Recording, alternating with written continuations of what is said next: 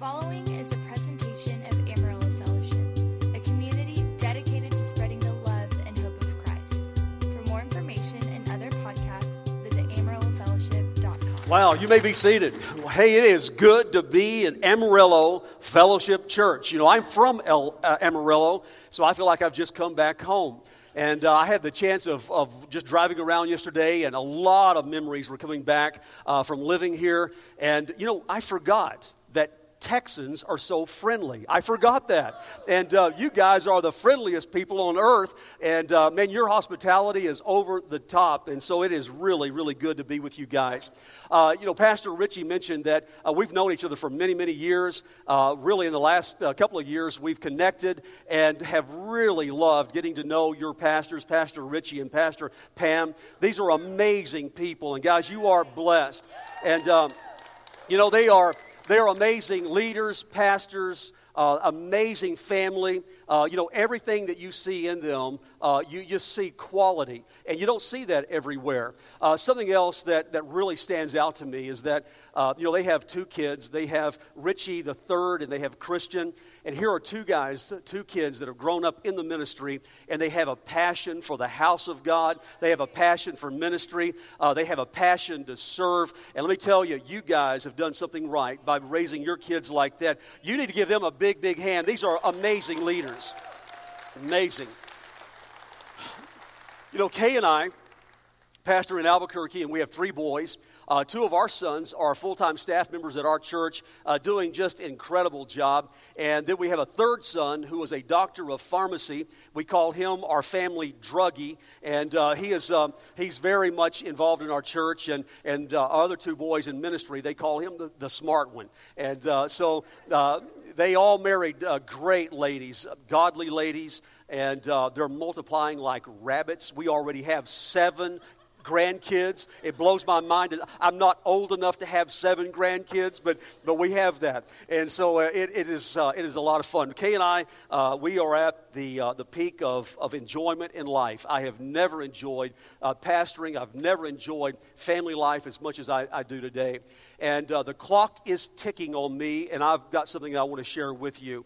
And again, what a great privilege it is to be with you. Hey, what I would like for you to do today is sit on the edge of your seat. And I want to challenge your mind. I want to challenge your thinking today. Uh, if you're a note taker, get ready to take some notes because what I ask our people every week is to at least take one thought away that you will apply to your life. If you will apply one little thing every single week in a year's time, uh, your life will be radically changed. And so um, I want to just I want to just tell you that whenever you you think something your thinking will produce feelings and emotions, and your feelings and emotions will produce uh, how you live out your life. It produces your behavior. Uh, we're already three months into our new year, uh, and now we're entering into April.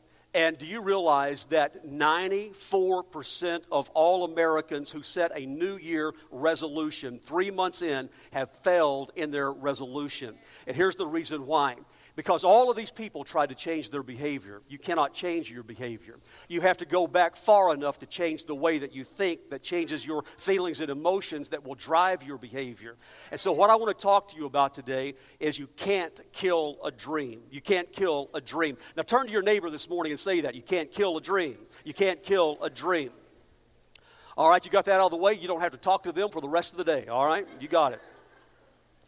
You know, when I was a 12 year old kid, I experienced something that I'd never experienced before and I've never experienced since. When our family gathered around a little black and white TV and we watched the live dramatic broadcast of the first man to walk on the moon, it was breathtaking. The entire world stopped at that very moment and watched, and I'll never forget that moment in my life. As a 12 year old kid, later that night, I walked out and looked into the sky at a full moon, sitting there thinking there was actually a man that is living or walking on the moon. And, and I think it was at that moment that I realized that nothing is impossible in this world. Nothing is impossible. And you know, they did the impossible when they did that because when you think about holding your iPhone this morning, there's more uh, technology in your iPhone than the entirety of the Apollo spacecraft. And it was impossible. But let me tell you the reason why it was possible. Because John F. Kennedy stood in Rice Stadium and he declared to a nation that before this decade is over, we're going to put a man on the moon and bring him home safely. What he did that day was he declared a vision and he declared a deadline, and America rose up and they met the impossible and they did it. It was also in the early 1900s that taking flight had become an obsession with Americans, that we wanted to fly more than anything else, and Samuel Langley was leading the charge in all of that. He had a seat at Harvard and he worked at the Smithsonian. He was funded by the government. He, uh, he was connected to some of the greatest minds in the world, and the New York Times were following him around everywhere he went because he was getting close to developing a machine that would actually fly. But it wasn't very far from where he was that in Dayton, Ohio, were the Wright brothers. They were working in a bicycle shop. They had no college degree, they had no funding, they had no one following them around. But every day after work, they would load their old truck up with all these extra parts and go out to the airfield. And they were expecting failure. They were taking all of the extra parts, they were expecting another crash.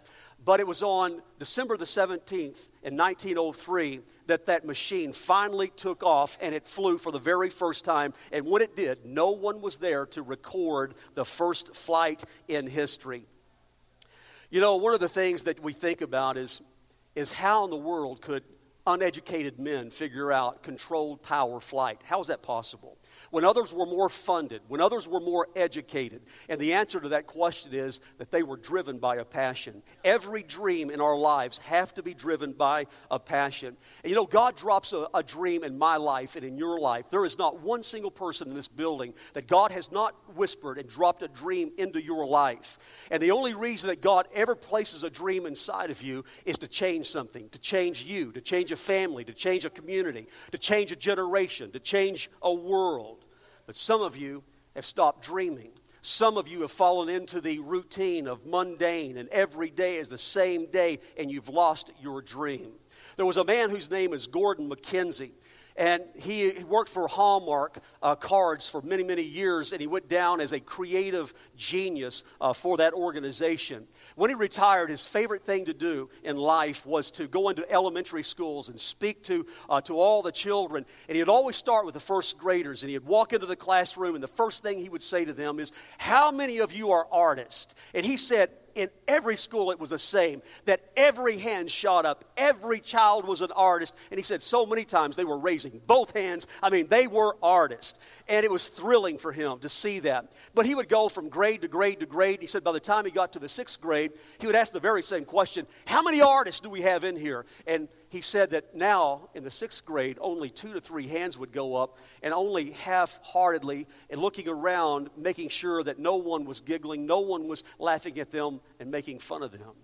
What Gordon MacKenzie said that I began to realize is that by the time they enter into the sixth grade, that our kids are already developing a fear. And he said it's not a fear of failure, but it's the fear of being judged by others. And when we get our eyes on what other people are thinking about us, it becomes the dream killer in our lives. You see, God, when He developed you, He put a dream nature in you. Because how often do you find that you sit around during the day and your mind begins to drift and you daydream during the day? And as you lay down at night, you dream all night long. There's a dream nature inside of you. And what I want to tell you is don't ever stop dreaming and don't ever stop believing. I want to go to Genesis chapter 37, and there's an amazing story of, of Joseph. And when you talk about a dream, you automatically go to the dreamer, Joseph. And here's this amazing story. And it starts off by saying that Jacob the father loved Joseph more than all the other sons and gave him a very special gift, which was a coat of many colors. Well, everyone wore coats back then. I mean, all the brothers had a coat. Uh, most of the coats were, were just, you know, off white, knee length, merely functional. Everyone had one. But in contrast what the father gave Joseph, didn't even compare. Because what was given to him was full length, went all the way down to the ankle. An array of colors, expensive cloth. And this is what royalty wore.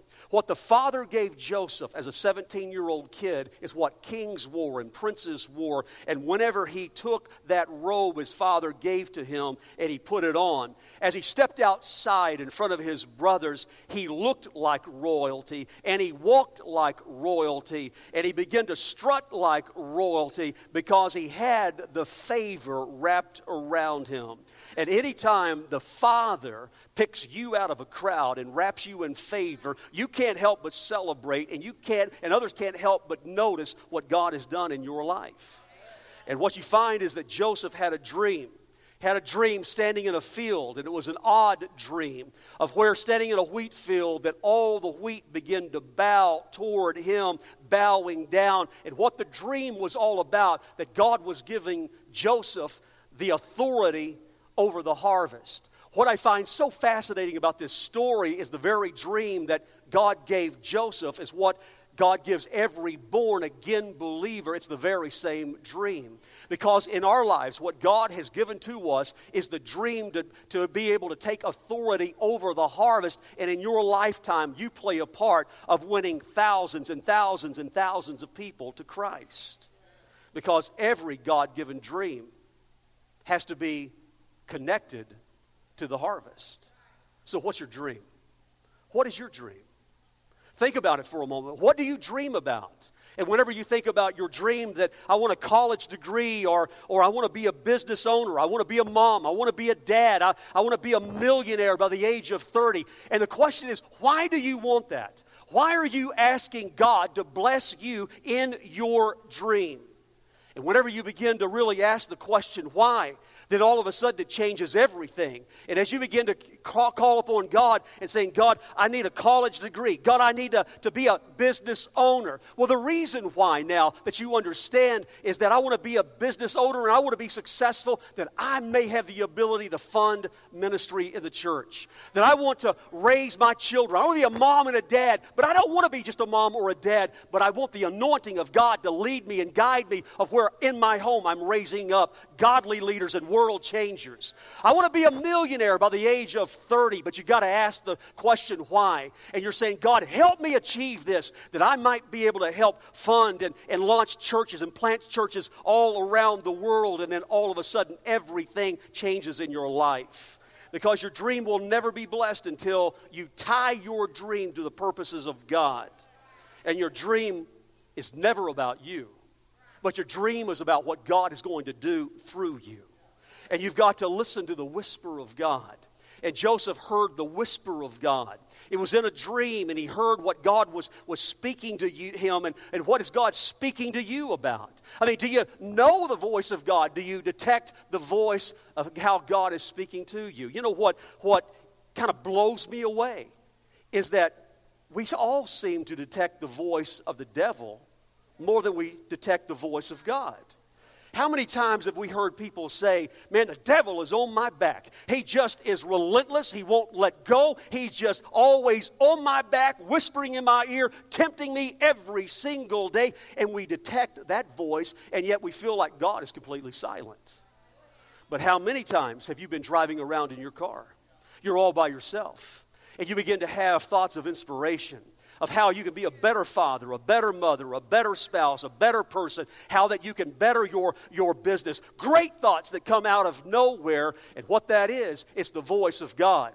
Because we detect the voice of the devil through temptation, but we're able to detect the voice of God through inspiration. And when you are inspired, sitting around and thinking, understand that that's the voice of God that is speaking to you, inspiring you to be greater because it's part of the vision that God has given to you.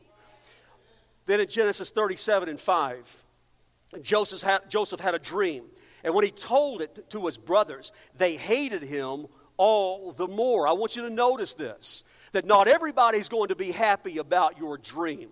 When you finally decide to rise up above the status quo, when you rise up above a poverty mentality, when you decide in your life that today I'm going to rise out of the prison of the average and I'm not going to live like everybody else, but I'm going to live by the way that God has called me and designed me, at that moment, don't expect everyone to stand around and applaud you because people really aren't too excited about you rising above them, you outdoing them, you living at a higher level than them. And the naysayers come out of the woodwork and they have so much negativity to begin to speak into our lives. And we have a tendency to listen to the voice of people instead of the voice of God. You know, whenever you think about opinions, it's interesting. Because whenever you meet someone, you develop a, an opinion about them. You know, you have an opinion about someone, someone has an opinion about you. You know what the word opinion means? It means your assessment of them. It means your judgment of them. That's what it is to assess someone. And it's crazy to me why we would ever give an ordinary person the power to put on a judge's robe and to pick up a judge's gavel and give them the authority to speak into our lives and to sentence our lives to be mediocre simply by what they say. Remember, by what you listen to and by what you dwell on, if they're telling you something, you begin to think about that, then the Bible says that as a man thinks in his heart, so is he. What they speak into your life is what you're going to become if you listen to it. And you see, what happens is we give the people around us the authority to speak into our lives, and they become the judge of our lives, and they are declaring and sentencing us, and they're saying that you're not good enough, you're not smart enough, you're not good looking enough, you'll never be able to sing, you'll never speak in front of people, you'll never get that job, and we listen to their authority because we've given that to them, and then we come back down and live at a level which they've stated instead of what God has stated in your life. Tom Brady, who plays for the New England Patriots, I have never been a Patriot fan. We have some Cowboy fans in here. Of course we do. All right.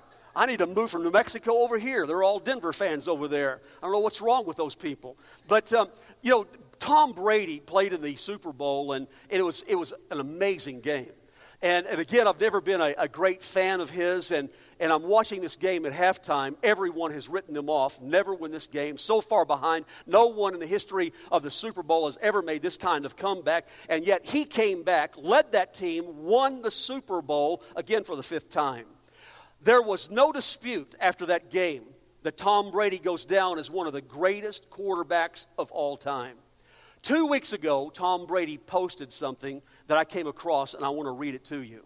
What Tom Brady said was, he said, Today I came across my old Combine t shirt from 17 years ago. The Combine is when they bring in all of the new players into the NFL and they assess them. And he says, Let me read to you the assessment that they gave me that day. Tom Brady has a poor physical build, skinny, lacks great physical strength, lacks mobility to avoid the rush, lacks a, real, a, really strong arm, can't throw a tight spiral. He has, he's a system types player, unable to ad lib, and gets knocked down easily. That's their assessment of him. And at the end of that, he said, You can prove them right or you can prove them wrong. It's all up to you. What I want to tell you again, I want to remind you that naysayers cannot kill your dream. No matter what someone speaks into your life, it cannot kill what God has placed inside of you. In Genesis 37 and 18, when they saw him afar off, they conspired against him and said, Here comes the dreamer. Here comes the dream. They didn't even call him by his name. This is their brothers. But they called him by his dream. In life, people may forget you and they may forget your name, but they will never forget your dream because it's the power of a dream that God places inside of you. In verse 20, but they said we should kill him and tell Father that a wild beast has devoured him, and we shall see what will become of his dream. It's dream haters. Dream haters are everywhere. And you know, your enemy, when you look at this and you see this from this passage, your enemy is smart enough to know that what God has placed inside of you can come about.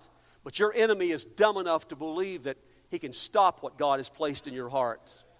And then in verse 24, and they took him and they threw him into a cistern. And the cistern was empty and there was no water in it. They just threw him into a, a deep, dry, dusty hole. And when he lands at the bottom of the hole, that hole resembles a grave. Laying in the bottom of that hole, that grave that day, everything in Joseph's life died.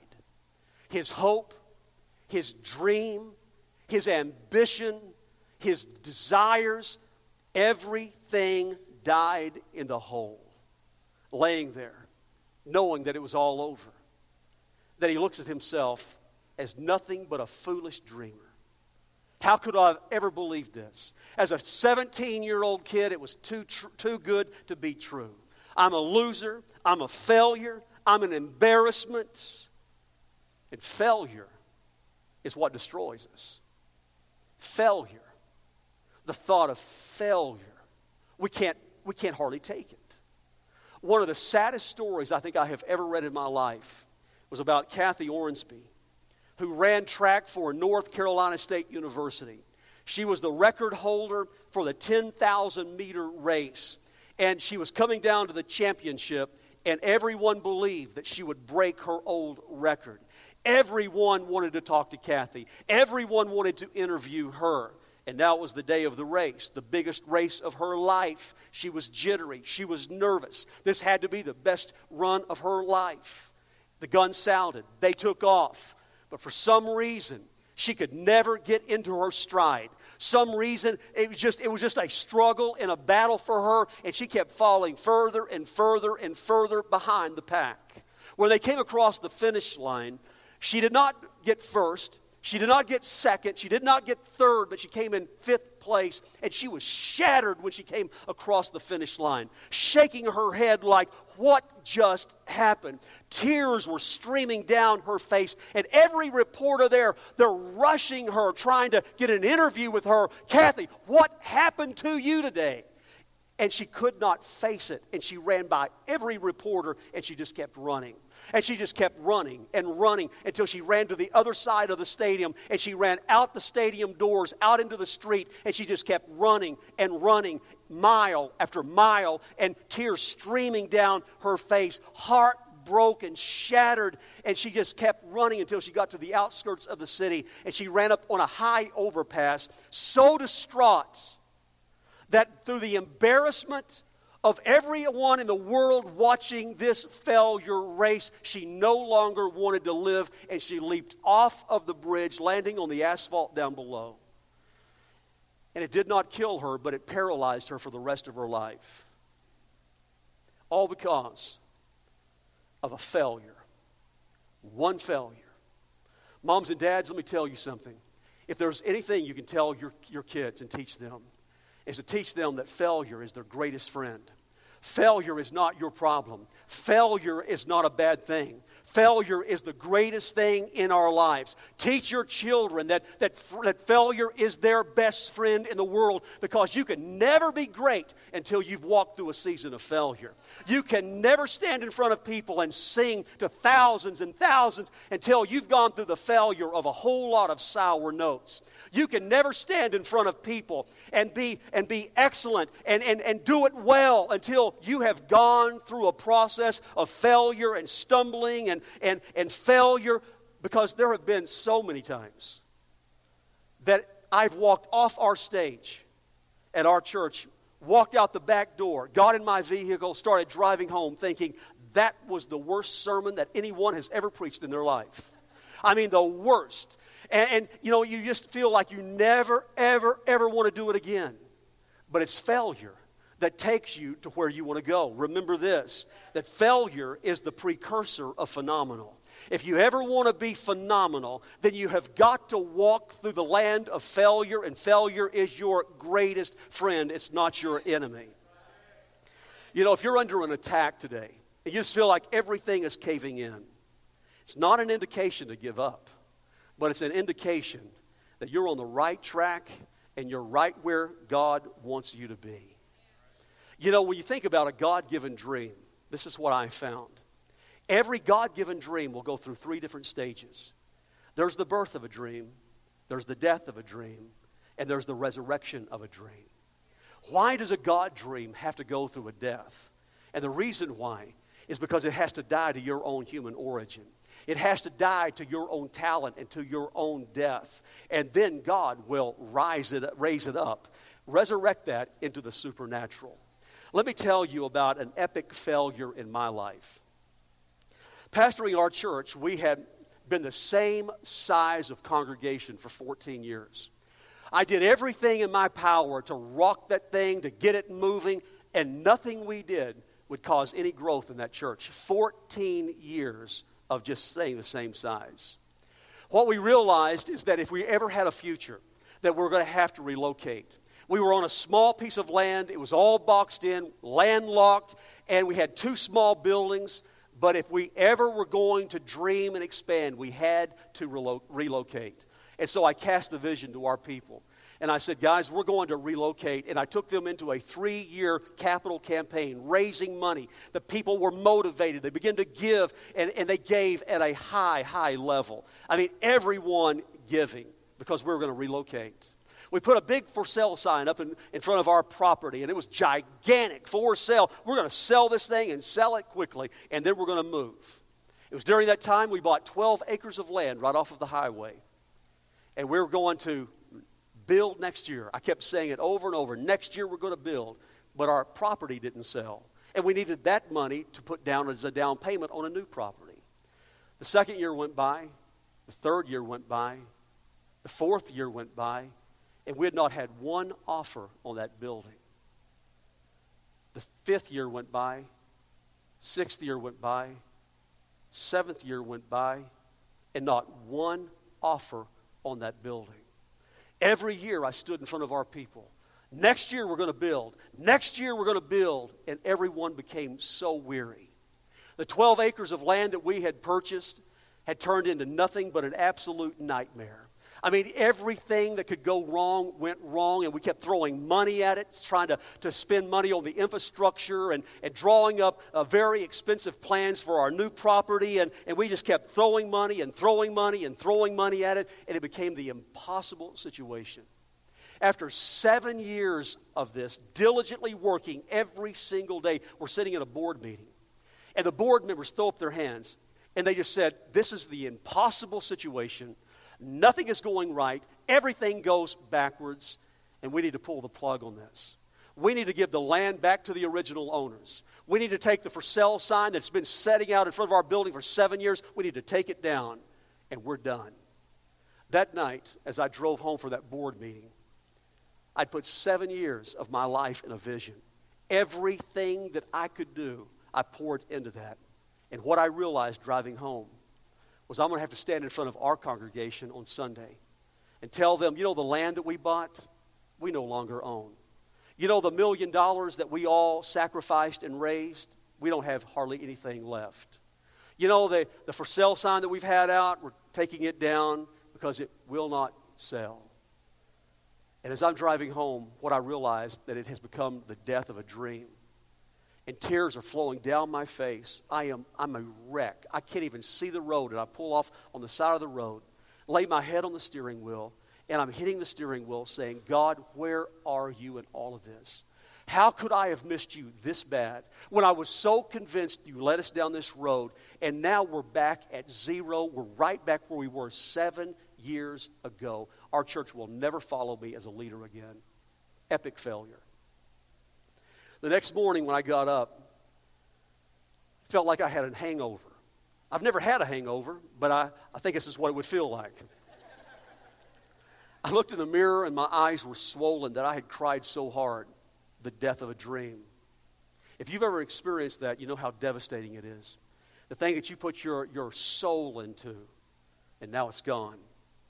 That very morning, the death of a dream, a realtor called me. He said, Pastor, I want you to meet me at a warehouse. I want to show you a warehouse. I said, David, I don't want to see a warehouse. I don't even feel like getting out of my house today.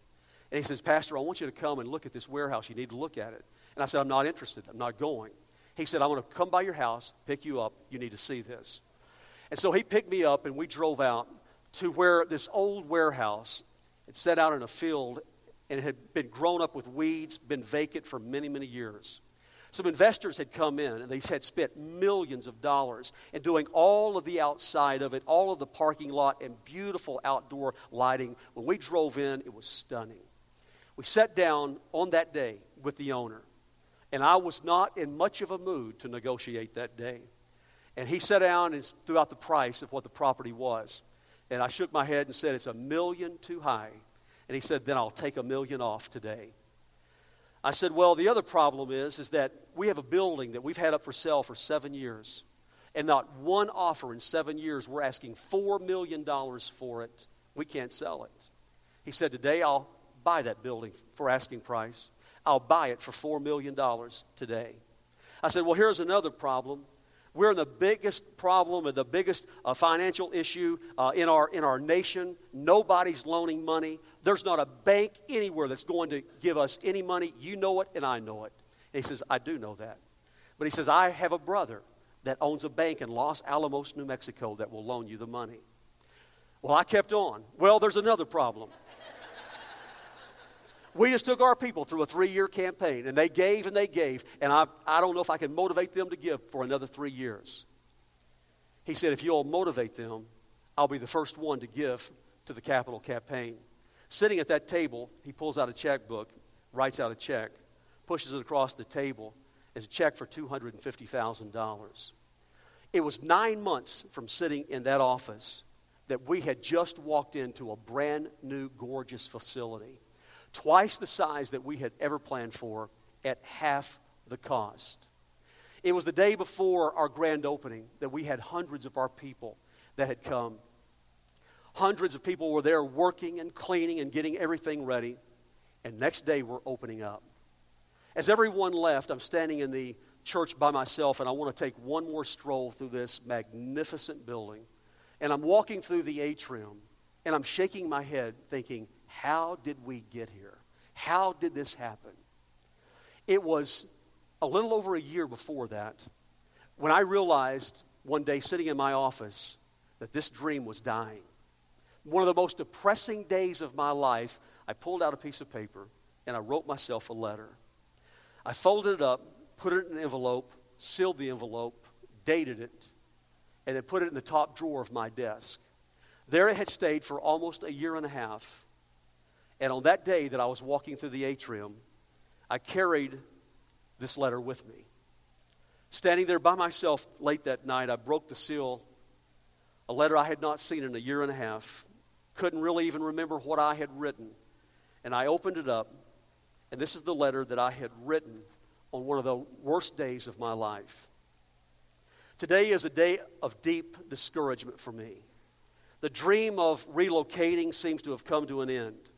We have raised $1 million over the last three years, and we need at least another 3 million just to get started. The economy has crashed, building has completely stopped in our city. No one is loaning money. There's no answers, there's no solutions. All I know that is Ephesians 3:20 says, God is able to do exceeding abundantly above all that we ask or think, according to the power that works within us. God tells me whatever I can imagine he can outdo. I have a dream that we will sell our current facility for asking price. To build a building at least 60,000 square feet, we need a $3 million cash gift just to get started. Everything about this project is impossible. Every builder, every architect, every realtor says it cannot be done on our budget.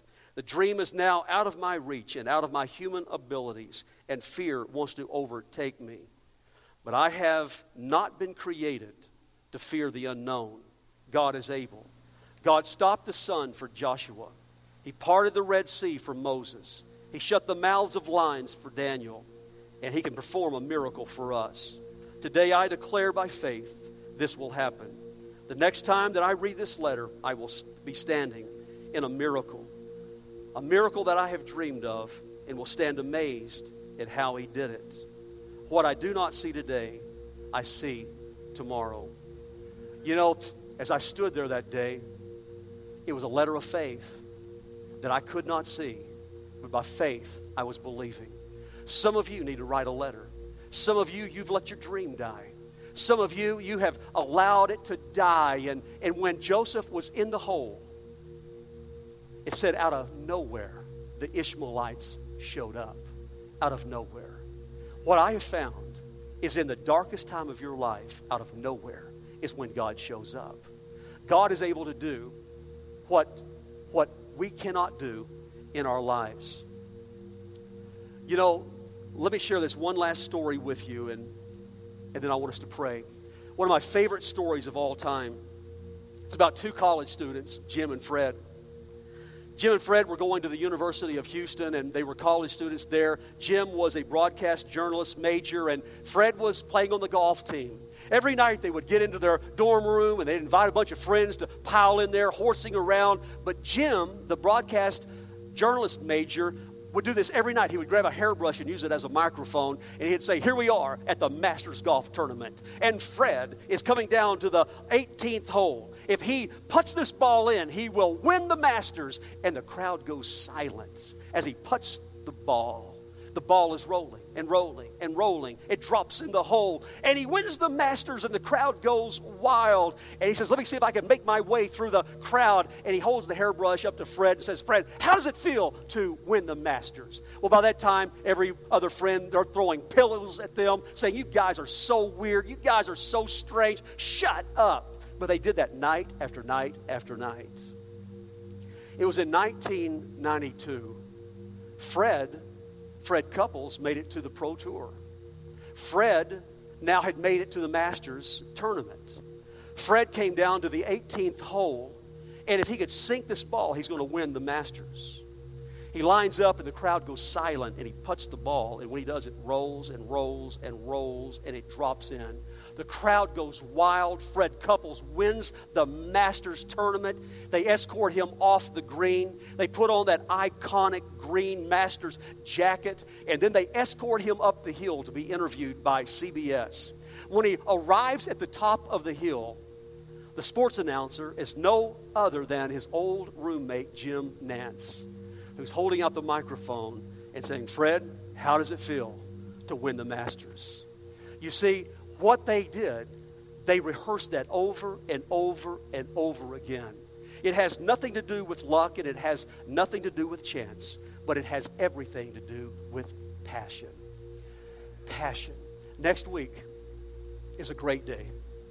Next week for you guys, it's a monumental day of raising $50,000. Next week is going to be a miracle day for you guys. Because what it does, it advances the vision, it moves you one step further.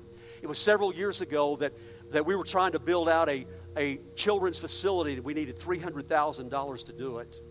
And I knew that we couldn't raise that in one offering, one time. And so the lack of faith that I had, I threw it out and said we need to raise $150,000 in one week's time. Well, I was choked on that when I said that because at that time, the largest one time offering we had ever taken in our church was $30,000.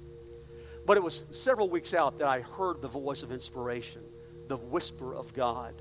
And He said this If you'll move the people into unity and agreement, and if everyone will participate, not 50%, not 80%, but 100%, then I'll move in the supernatural. When we brought everyone in on that Sunday, everyone gave 100%, even if it was just $1. And the children led the way. The children brought their offering to the front. They gave their offering. Teenagers came and they gave their offering.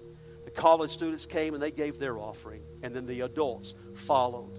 At the end of that service, they were scrambling, trying to get a number for me to announce to them. And I was a nervous wreck that morning, thinking, what if it's only 30,000? What if it's only 40,000? This is going to take the wind out of us. It's going to be depressing. They handed me a piece of paper. I opened it up, and it was over $300,000. What I understood that day is that when the church operates as a body, not as fragmented pieces, but as a body, the supernatural takes place. I'd like to ask everyone to stand with This has been a presentation of Amarillo Fellowship, a community dedicated to spreading the love and hope of Christ. For more information and other podcasts, visit amarillofellowship.com.